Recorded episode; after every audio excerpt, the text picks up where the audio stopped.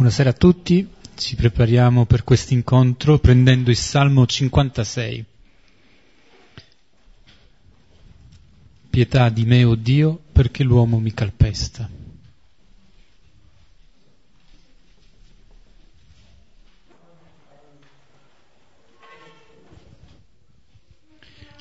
Come sempre preghiamo il Salmo a due cori. Iniziamo nel nome del Padre, del Figlio e dello Spirito Santo. Amen. Pietà di me, o Dio, perché l'uomo mi calpesta, un aggressore sempre mi opprime. Mi calpestano sempre i miei nemici, molti sono quelli che mi combattono. Nell'ora della paura io in te confido. In Dio di cui lodo la parola, in Dio confido, non avrò timore, che cosa potrà farmi un uomo? Travisano sempre le mie parole, non pensano che a farmi del male. Suscitano contese e tendono insidie, osservano i miei passi per attentare alla mia vita. Per tanta iniquità non abbiamo scampo, nella tua ira abbatti i popoli, o Dio. I passi del mio vagare tu li hai contati, le mie lacrime nell'otre tuo raccogli, non sono forse scritte nel tuo libro?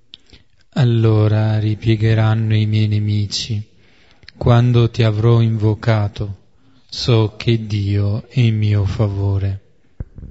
Lodo la parola di Dio, lodo la parola del Signore. Dio confido, non avrò timore. Che cosa potrà farmi un uomo? Su di me, o Dio, i voti che ti ho fatto, ti renderò azioni di grazie. Perché mi hai liberato dalla morte, hai preservato i miei piedi dalla caduta, perché io cammini alla tua presenza, nella luce dei viventi, o Dio.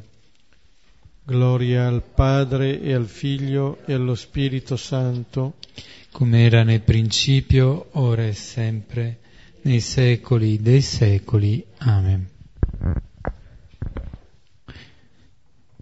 Il Salmo che abbiamo appena pregato insieme ci prepara, ci introduce anche a quello che sarà il tema del brano biblico di Luca, che tra poco avremo modo di ascoltare e di soffermarci sul testo.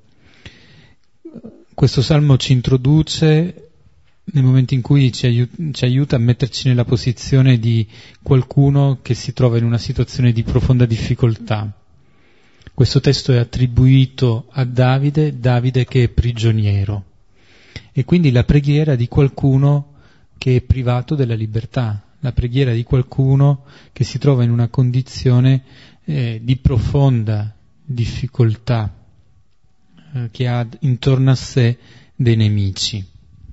E l'inizio del Salmo, proprio i versetti 2 e 3, sono l'invocazione da parte di questo uomo rivolta al Signore, è il suo lamento. È il lamento perché è calpestato, perché è circondato da aggressori, perché è combattuto da tanti, sempre, tutto il giorno, senza pace, senza un momento di respiro, e continuamente sotto assedio. E quindi una profonda situazione di disagio, di difficoltà che viene vissuta da parte di quest'uomo. E allora, mettendoci nei panni di questa persona, che cos'è che potrebbe vivere qualcuno che si trova in questa condizione? Probabilmente immaginiamo che ci potrà essere della violenza nei suoi propositi, nelle sue parole, rivolta alle persone che lo mettono in questa condizione di profondo disagio, di mancanza di libertà. Potrebbe esserci anche un chiudersi profondo in se stesso, un compiangersi. Oppure maledire questi uomini, maledire Dio. questo possiamo immaginare, però quello che vive quest'uomo non è proprio questo, non è esattamente questo, perché i versetti successivi si dicono: nell'ora della paura io in te confido. La paura è il sentimento dell'essere persi, di non sapere come salvarsi di fronte a qualche cosa che desta in noi un profondo malessere, che ci mette veramente con le spalle al muro. La paura ci porta a chiedere di fuggire, ci fa entrare in confusione, e quest'uomo nella paura confida in Dio. Nella paura trova e resta saldo in Dio, e questo è uno scatto rispetto a quello che potremmo immaginare, ed è sottolineato da parte del salmista come in modo particolare ne loda la parola. Lui che si trova in una situazione che sperimenta questa sorta di oppressione, di prigionia, ciò che diventa per lui fonte di consolazione è la parola che il Signore ha pronunciato. Questa parola che è salda, che è ferma, questa parola che orienta. E lo capiamo quanto è importante, perché continua il salmista ricordando come invece si trova, a causa degli aggressori, ad avere le sue stesse parole che vengono travisate, che vengono corrotte, che vengono in questo senso portate fuori da quella che è la realtà, che ogni suo passo viene osservato, viene misurato perché possa essere colpito. Questa situazione è una situazione in cui tutto è distorto, tutto è imbrogliato, e quindi capiamo ancora meglio quella che è la difficoltà che sta vivendo. E ancora in questa difficoltà, ecco che dopo la parola in cui c'è questa profonda fiducia nel Signore, c'è una seconda parola che si leva, ed è una parola in cui in qualche modo il salmista confida quello che abita il suo cuore al Signore stesso, che è anche una vera giustizia per quello che sta provando, per tanta iniquità non abbiano scampo. Signore, fammi giustizia. Signore, tu che sei giusto, rendimi giustizia per quello che sto provando. Conta i passi del mio vagare, questi passi che sono osservati dai miei nemici perché vogliono attentare alla mia vita. Tu, Signore, osservali e contali, perché non siano passi persi, ma amati.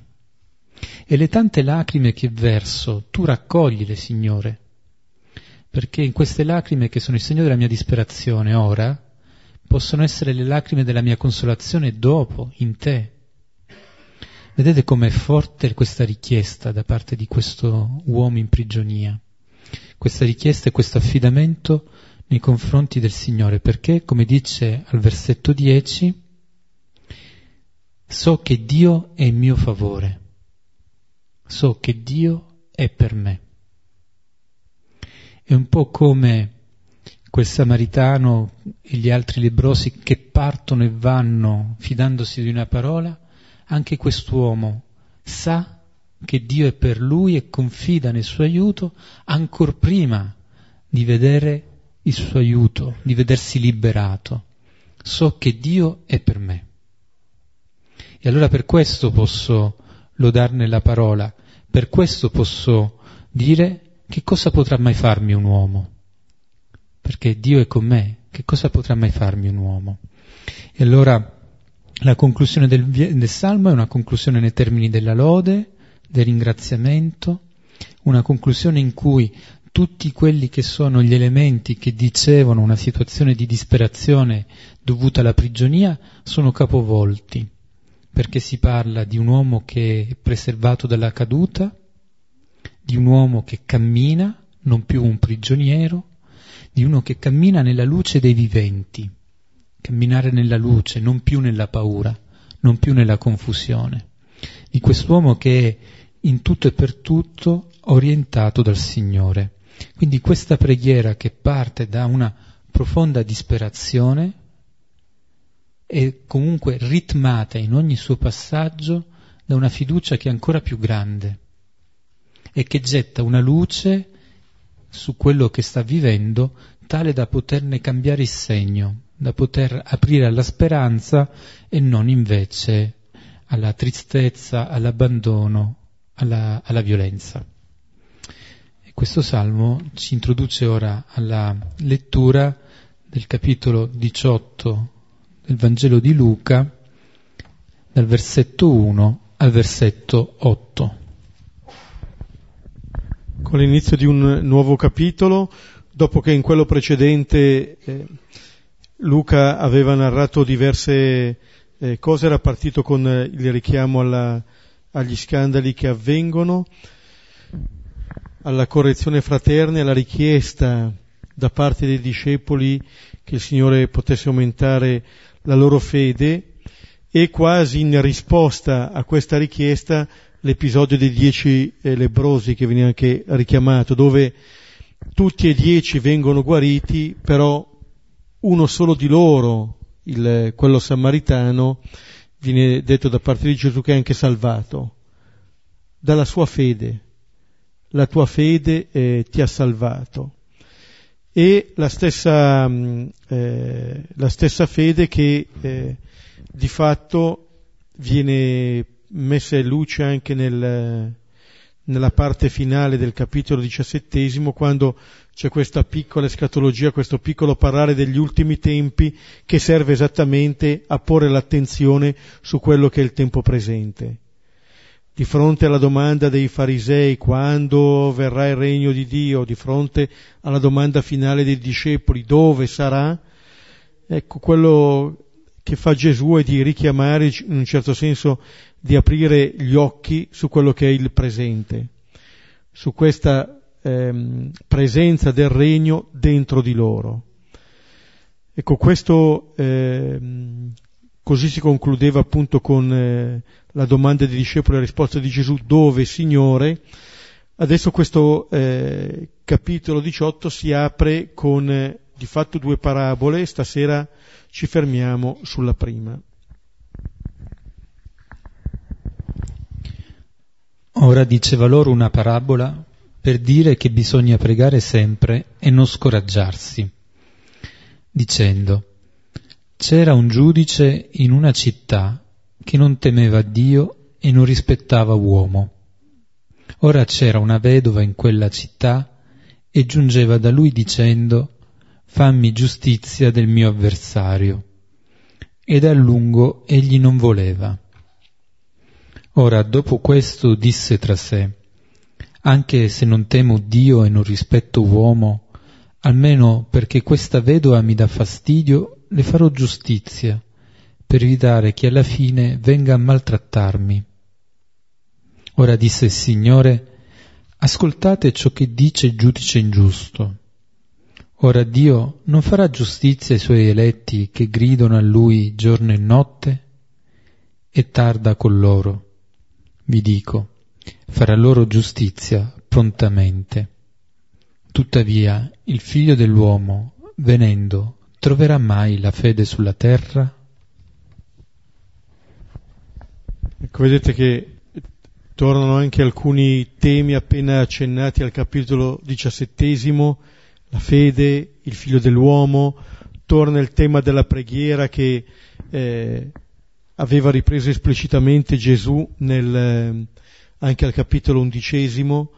Ecco, quello che diceva prima Giuseppe commentando il Salmo offre davvero anche la chiave per aprire bene questo brano, in particolare quando parla del binomio di preghiera e fiducia. Ecco, sono due realtà che stanno insieme e che si richiamano l'una all'altra. La preghiera senza la fiducia sarebbe un vuoto esercizio, la fiducia senza preghiera potrebbe essere un pio sentimento, ma che non trova poi forme di realizzazione adeguate. Ecco, questa parabola che Gesù narra parte forse mettendo più l'accento sulla preghiera, ma poi di fatto richiamando da vicino e in maniera anche esplicita quella che è la fede, che è la fiducia. Ora diceva loro una parabola per dire che bisogna pregare sempre e non scoraggiarsi. Qui ci viene detto in maniera esplicita il motivo per cui Gesù racconta una parabola e non dice, avrebbe potuto anche dire Gesù, dovete pregare sempre senza scoraggiarvi, punto e basta. E invece dice l'Evangelista che Gesù, per dire questa cosa qui, racconta una parabola. Allora ne abbiamo già trovate le parabole. È il modo con cui Gesù cerca di coinvolgere coloro che ascoltano. E qui coloro che stanno ascoltando sono ancora i discepoli. Al capitolo 17 aveva cominciato appunto con i farisei e poi aveva parlato ai discepoli.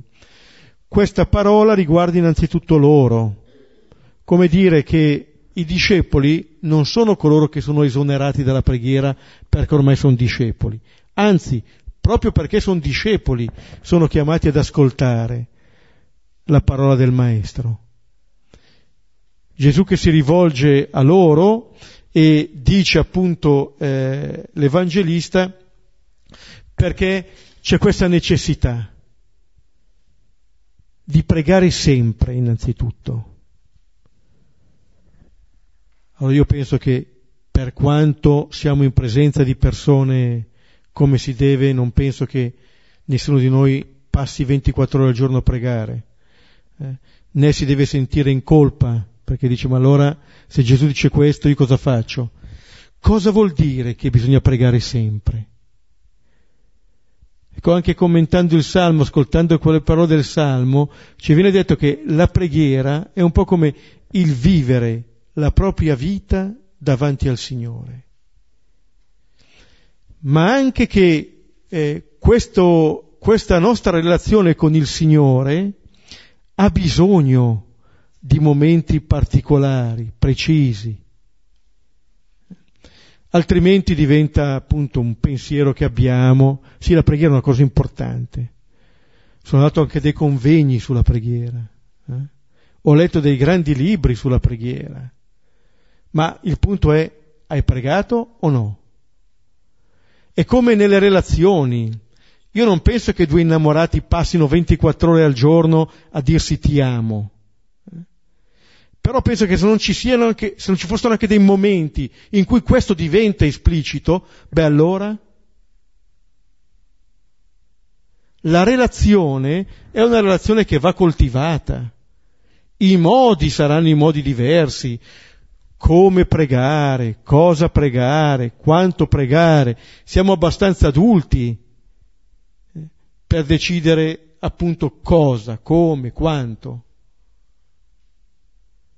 Però è qualcosa che non va tralasciato. Se ricordate, Luca richiama spesso la preghiera di Gesù in maniera esplicita, e anche i discepoli quando gli chiedono di insegnare a pregare glielo chiedono dopo che hanno visto Gesù in preghiera. Quando ha finito gli chiedono insegnaci a pregare.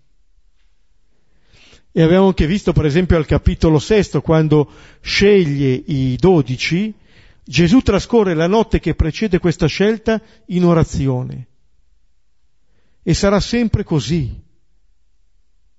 Fino alle ultime parole che pronuncerà sulla croce, Padre, nelle tue mani consegno il mio spirito. Allora, si tratta di pregare sempre. Vuol dire allora non tanto ripetere meccanicamente delle formule, ma far sì che quello che io vivo lo possa vivere alla presenza del Signore, aiutato da momenti espliciti in cui faccio questo. E su questo siamo chiamati a insistere. Negli esercizi spirituali ci sono alcuni momenti in cui Sant'Ignazio invita per esempio gli esercitanti a fare un triplice colloquio con Maria, con il figlio e poi con il padre, chiedendo la stessa cosa, come dire non dobbiamo chiedere chissà quante cose, non dobbiamo moltiplicare le parole, Gesù stesso, quando ci lascia una preghiera, ce ne ha lasciata una che impariamo in fretta anche a memoria, per dire che le cose essenziali sono quelle. Ma il fatto che ci mettiamo lì davanti al Signore, questo cambia.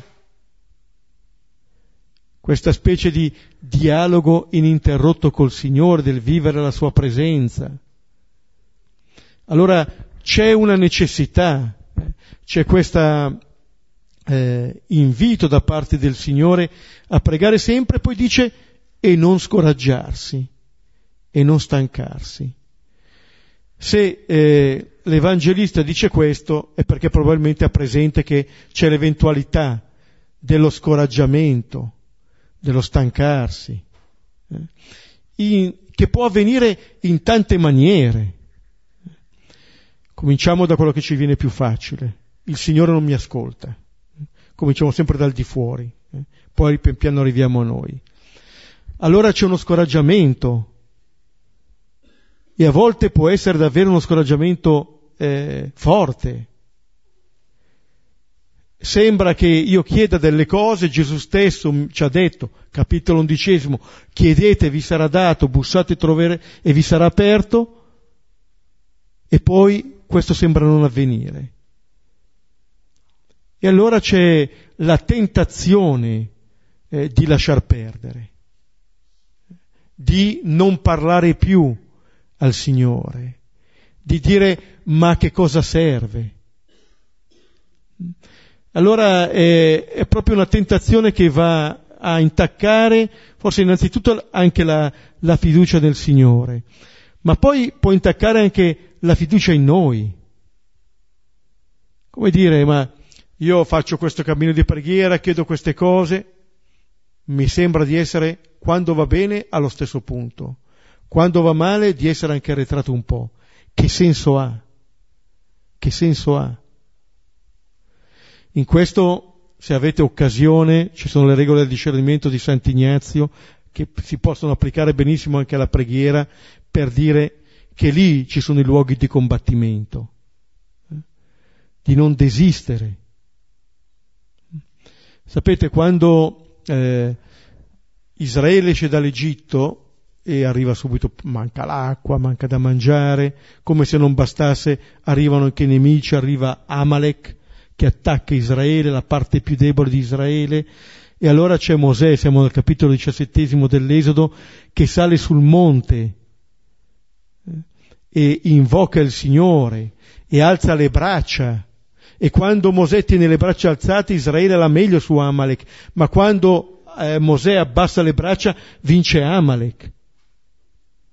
E allora ecco che Aronne e Cur salgono sul monte con Mosè, mettono una pietra perché Mosè possa sedersi e sostengono le sue braccia. È bella questa immagine, perché ci dice che la fatica la sentiamo tutti, l'ha sentita anche Mosè, e a partire dalla fatica fisica, senza andare a trovare subito chissà quali motivi. Non ce la faccio.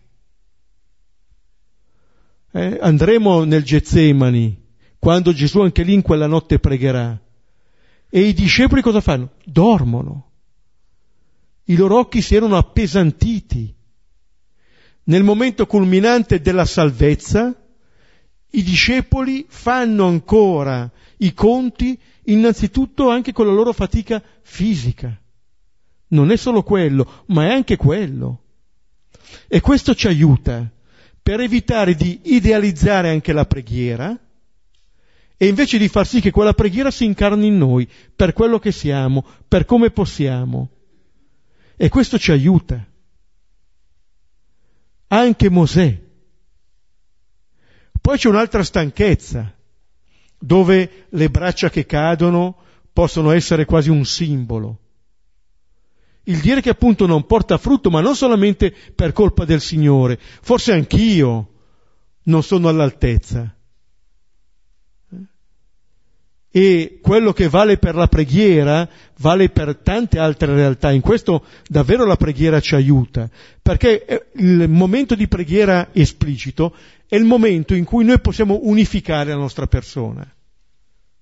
metterci lì davanti al Signore per ricevere da Lui questa nostra unificazione. E lì sperimentiamo anche le nostre fatiche. Sofonia, al capitolo 3, versetti da 14 a 18, in quel giorno si dirà a Gerusalemme: non temere Sion, non lasciarti cadere le braccia. E questo invito a reagire alle possibili delusioni. E poi dice: il Signore tuo Dio in mezzo a te è un Salvatore potente, esulterà di gioia per te, ti rinnoverà con il suo amore, si rallegrerà per te con grida di gioia come nei giorni di festa. Dice: non lasciarti cadere le braccia. E il motivo per non lasciar cadere le braccia non è come io mi vedo, ma è dare attenzione a come il Signore mi vede, a quello che il Signore fa. Questo diventa motivo di incoraggiamento. È da lì che noi possiamo sempre ripartire. Se partiamo da noi il rischio è di essere scoraggiati, di non aver più fiducia. Abbiamo già citato un po' Abramo e Sara, no? In tanti... arrivano a un punto nella loro vita che sono scoraggiati, non hanno più fiducia, in loro stessi, nell'altro. Se non ci fosse il Signore a dire: guardate che nascerà da voi due, non si muoverebbero. Come dire, allora, fare i conti con questa fatica, con questa possibilità dello scoraggiamento, però anche accogliere una parola che ci indica un'altra possibilità, che non è così scontato o determinato in maniera quasi fatalistica che io debba lasciarmi cadere le braccia. Perlomeno potrò dire al Signore: basta, ma dirglielo però. Questo cambia il segno. Allora sapere anche accogliere, ma affrontare questa fatica e accogliere soprattutto l'invito a questa preghiera sempre, e con questo atteggiamento di chi non si lascia scoraggiare.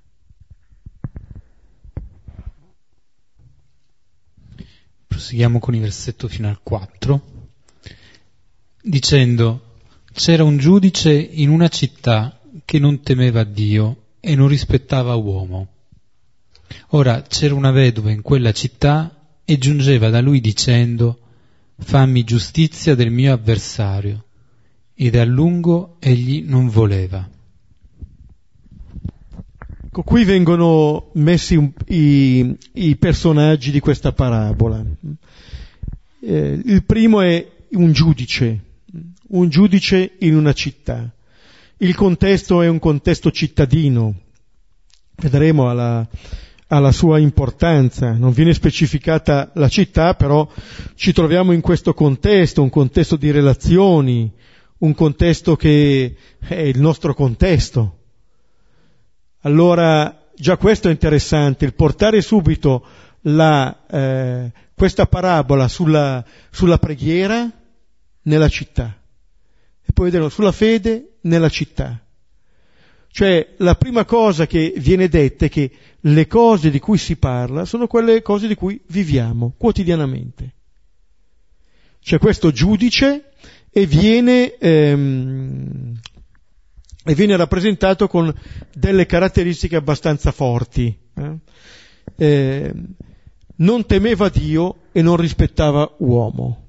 Vuol dire, 2 pennellate e si è descritto questo giudice iniquo, questo giudice ingiusto, che è il giudice che disobbedisce a quelli che sono i comandamenti supremi, l'amore di Dio e l'amore del prossimo. Ma anche, vedete, in questo presentare così la disobbedienza del giudice, ci viene detto indirettamente che queste due cose stanno insieme, che non si può rispettare Dio e disprezzare l'uomo, e chi disprezza e chi apprezza l'uomo avrà anche l'immagine di Dio corrispondente. Positiva stavolta. Queste due cose si tengono insieme.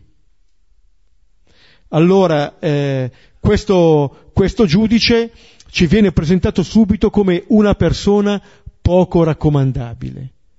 E noi abbiamo visto che questo è un tratto che ogni tanto fa capolino nelle parabole, come il fattore scaltro o nei racconti, il samaritano, persone da cui uno non si aspetta niente e persone da cui in qualche modo viene fuori qualcosa di buono. Anche da questo che è iniquo, che vedremo avrà delle motivazioni distorte, alla fine verrà fuori qualcosa di buono. È un modo di vedere, se vogliamo, anche la realtà che provoca. A volte noi abbiamo la tentazione, noi possiamo vedere una persona che è bravissima, ma magari c'ha un aspetto e noi ci fissiamo su quell'aspetto lì. Gesù presenta una persona che, peggio di così non si potrebbe, e però poi tirerà fuori qualcosa di buono anche da quella persona. Questo personalmente mi fa molto piacere, perché aiuta a conservare sempre una possibile speranza. E questo giudice che non teme Dio, che non rispetta l'uomo, viene incontrato dal secondo personaggio della parabola, una vedova. Ora c'era una vedova in quella città. Il giudice è colui che dovrebbe appunto amministrare la giustizia, rappresentare un po', e lo ricordava prima che nel Salmo Giuseppe, il fare giustizia non è una domanda qualunque, è quasi la possibilità che si vivano rapporti ordinati anche secondo la volontà di Dio già su questa terra. Sappiamo tutti i moniti dei profeti contro gli operatori di iniquità. E nel Vangelo di Luca, già dal primo capitolo, nel Benedictus, per servirlo in santità e giustizia al suo cospetto. Allora c'è quest'altra persona, la vedova, che è la persona che viene caratterizzata proprio per rappresentare quelli che saranno gli eletti, e che in questo caso sono coloro che non hanno protezione. Per questo il Signore ha uno sguardo particolare su questi. E noi ne abbiamo già incontrati in Luca. Al capitolo 2, Anna nel Tempio, si diceva che era rimasta vedova e poi aveva vissuto quel momento 7 anni, poi era rimasta vedova e aveva 84 anni e rimaneva sempre nel Tempio. Al capitolo 7, la vedova di Nain, che esce per il funerale del figlio dalla città, questa, e poi troveremo ancora più avanti, ormai nei giorni della passione, la vedova che getta gli spiccioli del tesoro nel tempio. 2 sono collocate nel tempio, 2 nella città. Come dire, c'è una sintesi tra queste due realtà. Tempio e città si tengono insieme. Non si possono vivere delle storie parallele. Il nostro rapporto con Dio lasciato nel Tempio e il nostro rapporto con gli uomini vissuto nella città. Certo, c'è un'autonomia delle leggi, ma io non posso non vivere il mio rapporto con Dio nel mio rapporto con gli altri. Quello che veniva adesso detto del giudice. Non temeva Dio, non rispettava l'uomo. E questa vedova andava da lui, qualcosa che viene fatto con insistenza, e chiede: fammi giustizia del mio avversario. Terzo personaggio abbastanza misterioso della parabola, l'avversario. Non solo questa donna sperimenta gli inconvenienti del suo stato, il fatto che appunto abbia bisogno della protezione, ma qui c'è anche qualcuno che combatte contro di lei e quello che chiede al giudice fammi giustizia. Cioè questa donna sa che non può farsela da sola la giustizia, ha bisogno che qualcun altro intervenga a questa richiesta esplicita. E di fronte a questa richiesta esplicita cosa c'è? C'è la negazione da parte del giudice, e a lungo egli non voleva.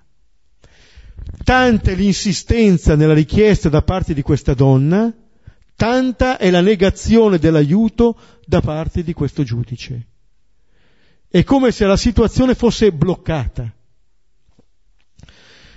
Se in trasparenza noi vediamo e leggiamo la vita di preghiera dietro questa richiesta, capiamo bene cosa può voler dire questo. Il ripetere le richieste e il non vedere frutto. Fa un po' tremare questa associazione, che Gesù parte con questo giudice iniquo. Lui appunto, che dovrebbe dimostrare Dio, parla di, come esempio prende uno che non teme Dio.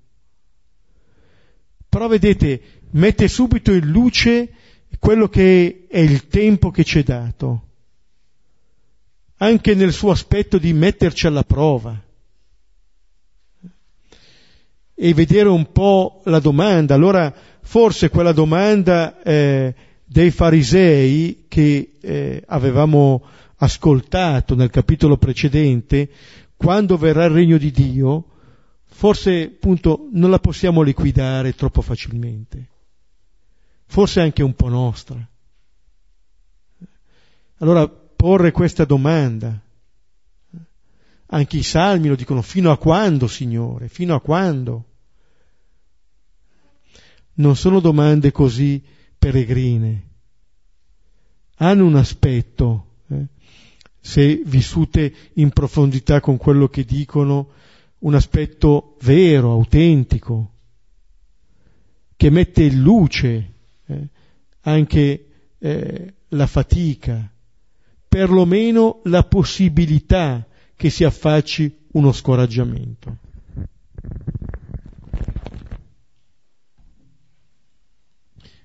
Due brevi osservazioni che, continuando quello che già Beppe ci diceva, mi colpisce che noi non sappiamo nulla dell'avversario, come diceva Beppe, non sappiamo neanche nulla del motivo per cui questa donna subisce ingiustizia.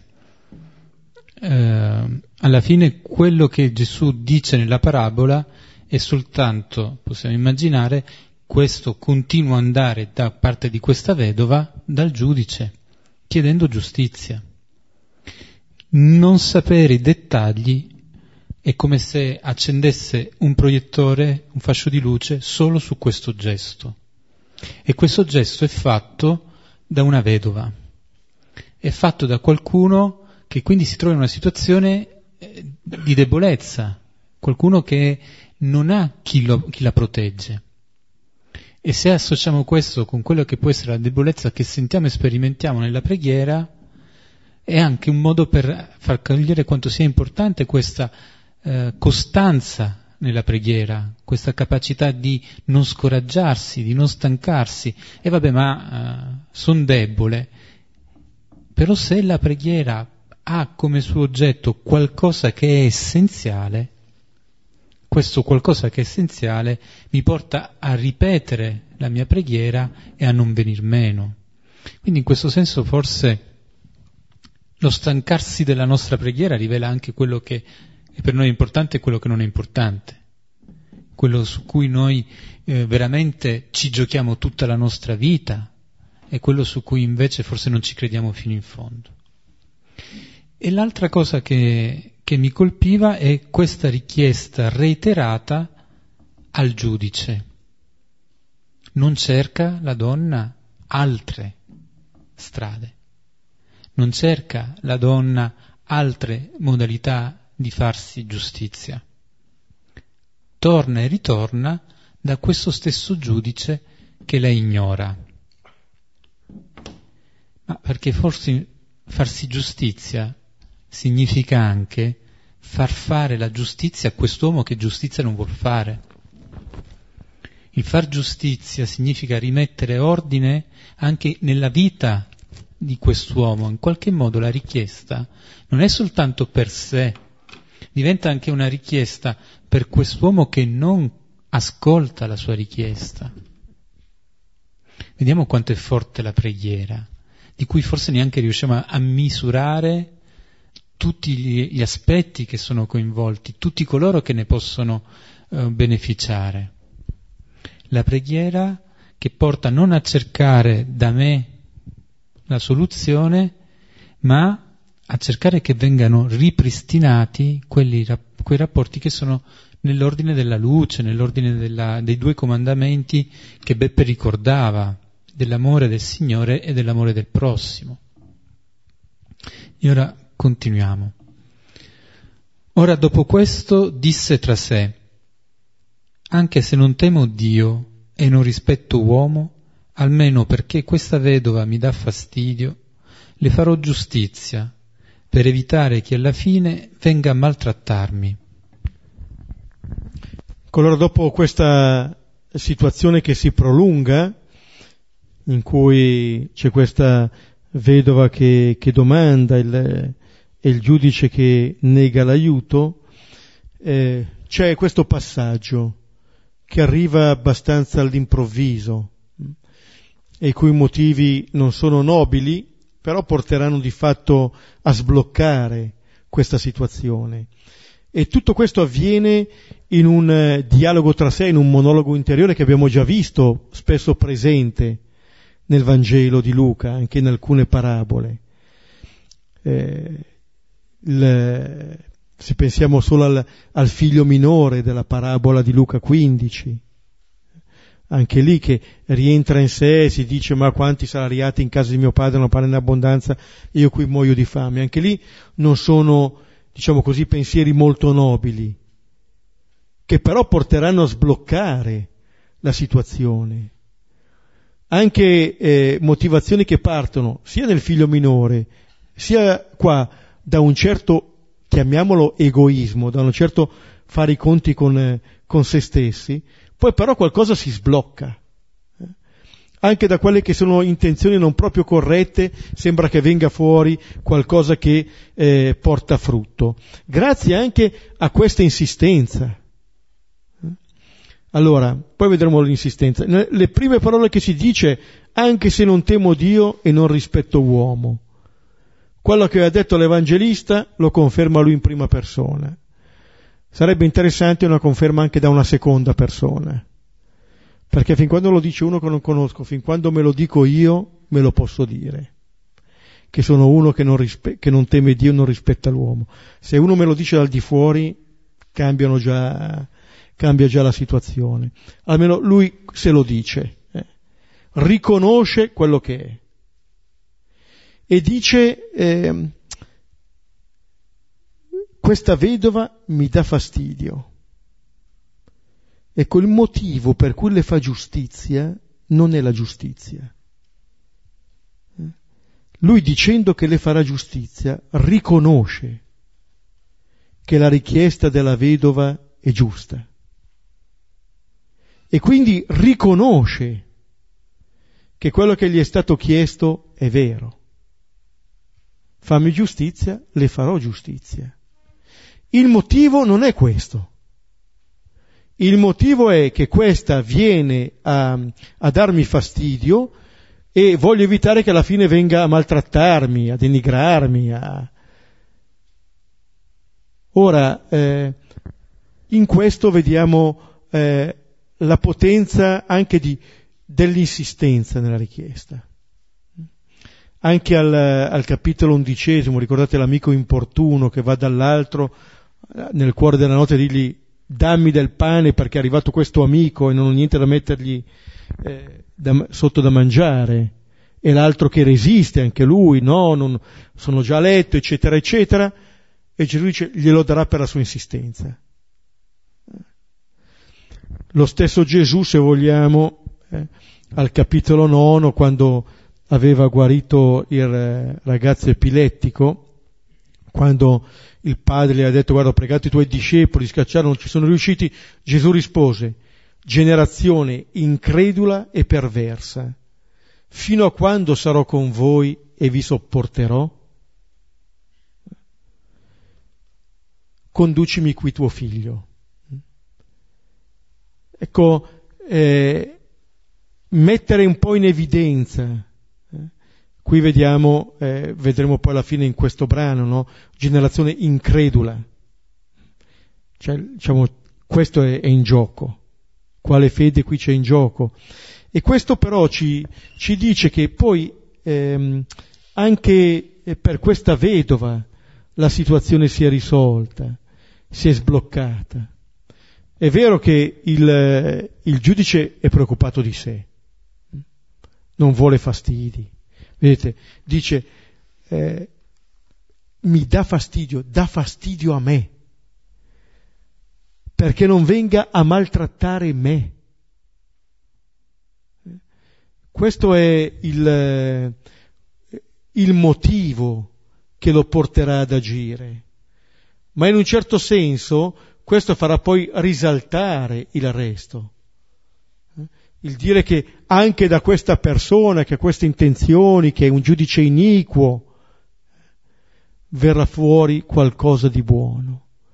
E questo a sua volta ci dà conferma che quello che ha fatto la vedova era ciò che andava fatto.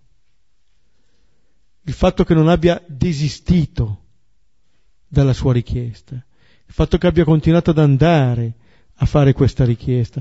E vedete, anche qui la cosa che dice la vedova: fammi giustizia contro il mio avversario. E anche questa è una scuola di preghiera, dove ancora una volta non abbiamo bisogno di moltiplicare le parole, ma di dire le parole giuste, fin quando arriveremo al Getsemani e capiremo che le parole giuste saranno quelle che pronuncia Gesù lì. Allora è una scuola di preghiera sul come, sul quando, sul cosa pregare. E alla fine, appunto, questa grande richiesta della giustizia viene esaudita.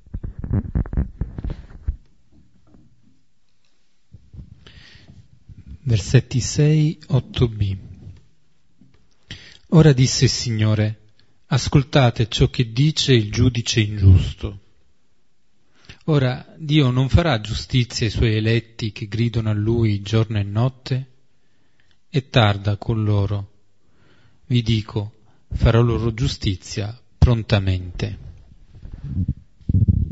Allora, terminata la parabola, ecco che Gesù continua a parlare dicendo: ascoltate ciò che dice il giudice ingiusto. Ecco, questo invito ad ascoltare non è solamente sentire queste parole, ma comprenderle profondamente, lasciarle scendere nel profondo. Ricordate quando Gesù nel capitolo 8 aveva narrato la parabola del seminatore? Terminava: chi ha orecchi per ascoltare, ascolti. Bene, adesso dice Gesù: ascoltate quello che dice questo giudice ingiusto. Ascoltatelo. Anche questo giudice ingiusto, anche questo giudice che non teme Dio e non rispetta uomo, ha detto che le farà giustizia. Le farà giustizia. E dice allora: se questo giudice farà giustizia, quanto più il Padre, quanto più Dio farà giustizia ai suoi eletti che gridano a Lui notte e giorno. Vedete, qui Gesù riprende, ma addirittura amplifica la richiesta della vedova, perché dicendo che questa preghiera si esprime nel grido, Gesù qui concentra un po' tutte le richieste che salgono a Dio, soprattutto quelle richieste di cose che fatichiamo e in un certo senso non riusciamo nemmeno a comprendere. Il grido che si leva verso Dio è proprio il tipo di preghiera in cui la parola fa fatica ad articolarsi. Si vivono situazioni in cui si fa fatica a dire esattamente quello che sentiamo e non rimane che il grido. E non è tanto una manifestazione di impotenza, è una manifestazione di, è una richiesta di aiuto e nel contempo di fiducia. È il grido che Israele manda verso Dio dalla schiavitù dell'Egitto. È il grido che viene richiamato prima da Geremia, citato poi da Matteo. Sapete quando c'è la strage degli innocenti? In Matteo 2, e allora lì viene citato Geremia. Un grido è stato udito in Rama, un pianto e un lamento grande. Rachele piange i suoi figli e non vuole essere consolata perché non sono più. Ecco, questo è il grido che è stato udito in Rama. Come dire, Gesù dicendo questo dice che a Dio non sfugge questo grido, ma come il sangue di Abele che grida dal suolo, come il grido di Gesù dalla croce. Nella preghiera di questa vedova c'è tutto questo. Rappresenta quella donna tutti gli eletti di Dio, che di Dio si fidano, perché gridare a Dio vuol dire avere ancora la speranza che Lui può intervenire. Vuol dire che io non lascio al male, non voglio lasciare al male l'ultima parola, anche se non vedo come. Ma viene indicata un po' questa strada. Allora, da un lato ci sono i discepoli invitati ad ascoltare quello che dice il giudice. Dall'altro c'è questo Dio che è chiamato ad ascoltare il grido dei suoi eletti, che giorno e notte gridano a Lui. Allora c'è questo dialogo fatto nei modi in cui risulta possibile e in cui tutti a volte parlano, a volte ascoltano. Ma questa è la relazione vera, questa è la preghiera, dove appunto c'è sia un dire, un parlare, ma c'è anche un ascoltare e un fidarsi che dall'altra parte c'è qualcuno che ascolta e che ci può parlare. Questa è la possibilità, con anche la chiarezza. Qui è un versetto abbastanza complicato, ma quando dice è tarda con loro, vuol dire che davvero forse la risposta non arriva immediatamente e forse non c'è neanche bisogno di entrare nella problematica della parusia del ritorno del Signore, che appunto si attendeva presto e ritarda. Basterebbe vedere le situazioni che si vivono per dire che non lo comprendiamo o non lo comprendiamo subito. Però appunto quello che dice Gesù è che farà loro giustizia prontamente. Quello che ha fatto il giudice con la vedova lo farà Dio con i suoi eletti, con noi, prontamente, in maniera inaspettata. Ricordate il capitolo 17, si diceva come un lampo sarà il giorno del Figlio dell'uomo. Come un lampo, qualcosa che noi attendiamo ma non possiamo prevedere. Attendiamo che venga, sappiamo che verrà, ma non sappiamo come, non sappiamo quando. Giusto una piccola aggiunta, per evitare che pensiamo gli eletti limitandoli ad alcuni. Ricordiamoci che nel Vangelo di Luca, il Signore è venuto a salvare ciò che era perduto. Il Signore è venuto per chi? Non per i sani, ma per i malati. C'è più gioia, nel capitolo 15 si dice, per un peccatore convertito che per i 99 giusti.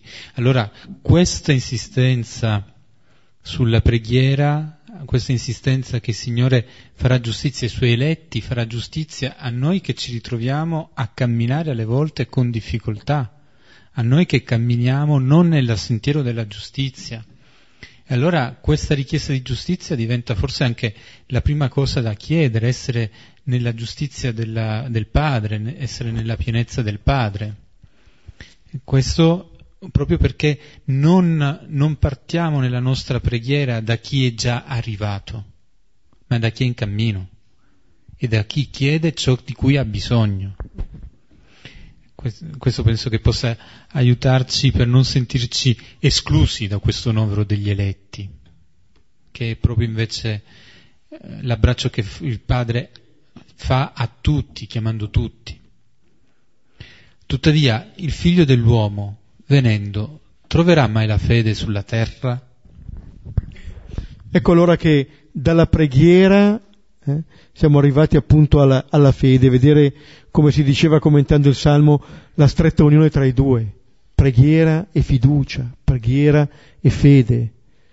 Allora dice Gesù che la questione, come se ribaltasse un po' la questione, vedere se troverà questa fede, l'aveva detto anche al capitolo 17, e lì potremmo dire qualcuno ci può far dire già che la risposta non è del tutto negativa. Avevamo già trovato il centurione al capitolo 7, in Israele non mi hai trovato una fede così grande, l'emorroista va, la tua fede ti ha salvato, il lebbroso samaritano, la tua fede ti ha salvato. Per cui potremmo dire a Gesù, qualcuno lo trovi, qualcuno lo trovi. E notiamo che sono tutte persone che sono quasi al limite, se vediamo formalmente le cose, ma vediamo che Gesù ha ben altri criteri. Il figlio dell'uomo, quel figlio dell'uomo che al capitolo precedente, nel brano precedente, veniva citato, è proprio quando Gesù nella sua pienezza, quando vive il suo mistero di passione, morte, risurrezione e di ritorno tra noi, è proprio lui. Dice che il problema è se lui troverà la fede sulla terra. Diceva prima appunto, se aveste fredde quanto granellino di senapa, potresti dire a questo gelso sradicati e piantati nel mare, e vi obbedirebbe. Allora questa è la fede che il Signore chiede. Dall'altra parte il fatto che Gesù dica questa cosa anche al termine di questa parabola ci dice che non dobbiamo solamente attendere la fine dei tempi, perché questa attesa del Figlio dell'uomo e questa fede che noi siamo chiamati a coltivare, ad accogliere, coltivare e custodire, è la stessa fede che rende capace questa vedova di andare a chiedere giustizia al giudice della sua città. Cioè sapere coniugare la nostra fede, anche la nostra attesa del Signore, con quello che accade nella vita di tutti i giorni. Da lì noi possiamo alimentare anche la nostra ricerca di rapporti giusti.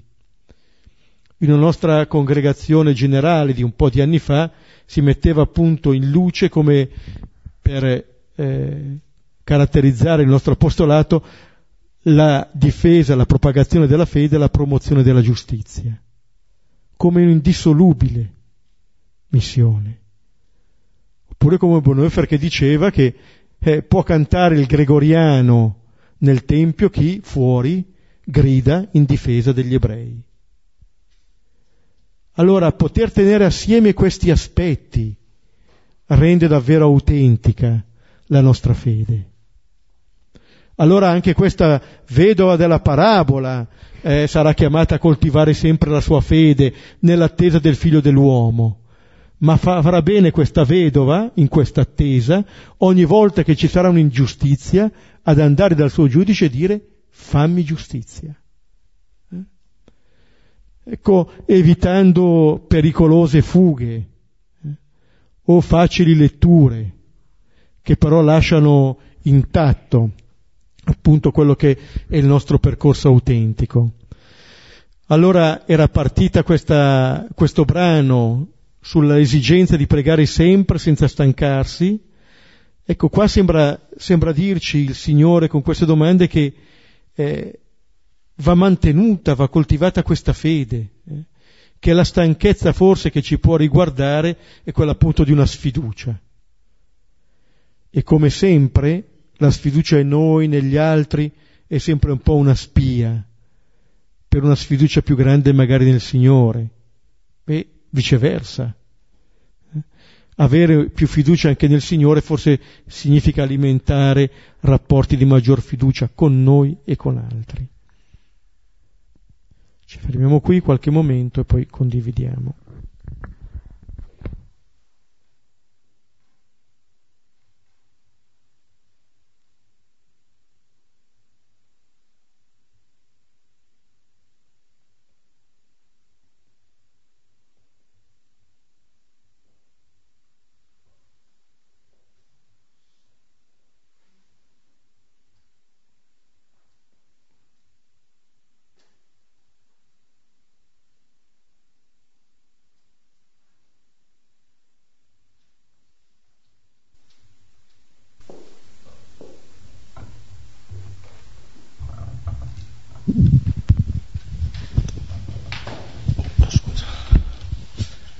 Mi è piaciuta molto questa parabola qua, proprio è molto curioso per me il fatto, trovo molto curiosa la figura di questo giudice, perché questa parabola sembra quasi porre l'attenzione sulla vedova, no? Che ha questo atteggiamento di preghiera insistente, che è un po' quello che ci siamo detti, ma non passa inosservato, secondo me, il fatto che questo giudice sia un giudice ingiusto, cioè che è proprio un'antitesi, no? Cioè uno è un giudice per l'appunto ingiusto, cioè proprio l'antitesi in se stesso, e di come anche questo giudice non abbia timore di Dio e non rispetti gli uomini, quindi proprio l'apoteosi dei contrari. E come poi si lascia invece, anche se apparentemente per motivi non buoni, convincere dall'ultima della città, e quindi dici: ma come?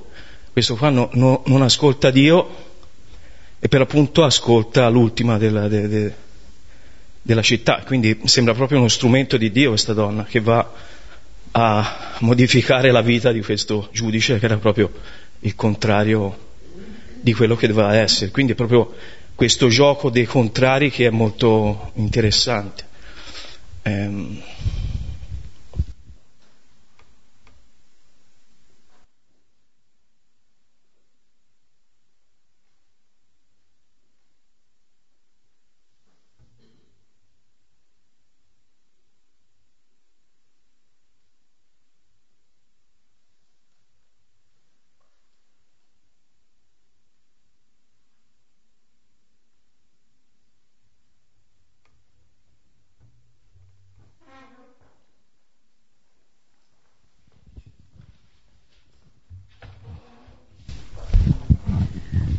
A me colpisce un aspetto che abbiamo già ritrovato in altri personaggi e che tutte le volte mi disorienta un po', che nella figura del giudice, come anche dell'amministratore infedele, ci sono dei personaggi che vengono presi come modello, come comunque figure significative, e che hanno dei comportamenti che al nostro giudizio sono comportamenti assolutamente, le motivazioni dei comportamenti sono assolutamente deprecabili o non condivisibili, come è stato detto anche adesso da Beppe. E questo mi colpisce sempre, perché credo che sia un insegnamento per me rispetto all'atteggiamento nei confronti delle persone che incontriamo, che è quello di superare questa prima visione di un giudizio rispetto alle motivazioni che inducono i comportamenti.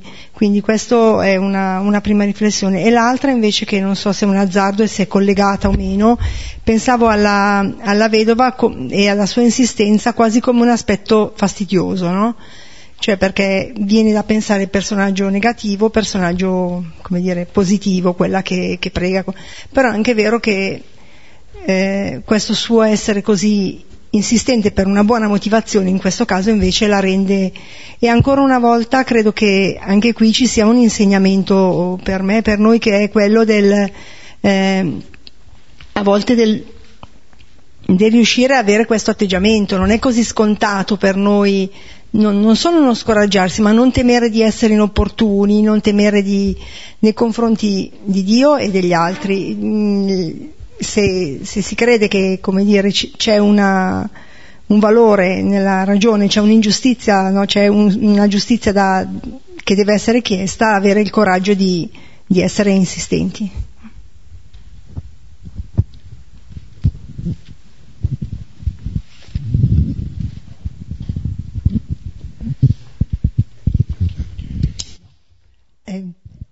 La parola che mi colpisce in tutto questo brano è proprio la parola fiducia. Io stavo pensando a quanto poco ci fidiamo, no? Delle persone, degli ambienti, insomma.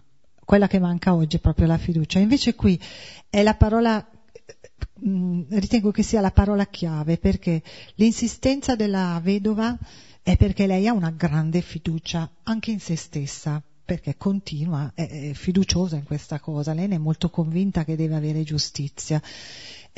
La fiducia che ha in questo uomo, che comunque di fiducia è meglio non averla, ma lei comunque gliela offre, se magari non la vede, però gliela offre per la sua insistenza continua. E poi appunto questa fiducia in Dio. Allora mi veniva da pensare come il dare fiducia è la più grande possibilità che possiamo dare al nostro prossimo, alle persone, perché è quella che smuove tutto, è quella che può far cambiare le persone, è quella che può far cambiare le cose, è quella che non ti fa dire mai è irrimediabile, no? Quindi il sentirsi addosso, per esempio, al contrario, la fiducia di qualcun altro è quella che ti fa muovere in positivo, è quella che ti fa camminare avanti. Addirittura la fiducia che io ripongo in Dio è quella, inverosimile, ma che smuove anche Dio, perché io ti sto dando fiducia. Quindi come un essere umano dà a me fiducia e questa mi permette di tirar fuori le più belle potenzialità che ho, la stessa cosa io lo faccio con Dio e Lui tiri fuori le sue potenzialità e le faccia vedere.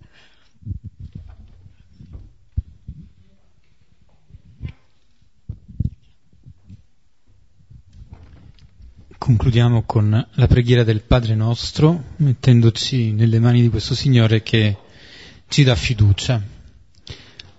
Padre nostro, che sei nei cieli, sia santificato il tuo nome, venga il tuo regno, sia fatta la tua volontà, come in cielo, così in terra.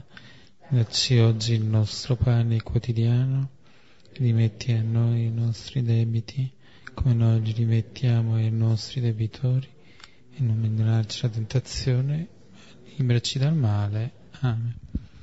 Nel nome del Padre, del Figlio e dello Spirito Santo. Ricordo che settimana prossima non ci sarà la lezione di martedì, perché è la prima settimana di Quaresima e a San Fedele ci sono gli esercizi di Quaresima da lunedì al giovedì alle 20:45 si inizia, verso le 22:15 si conclude. Dal sito c'è la cartolina con tutte le informazioni relative a questa settimana di esercizi di inizio Quaresima. L'appuntamento quindi è a martedì 19.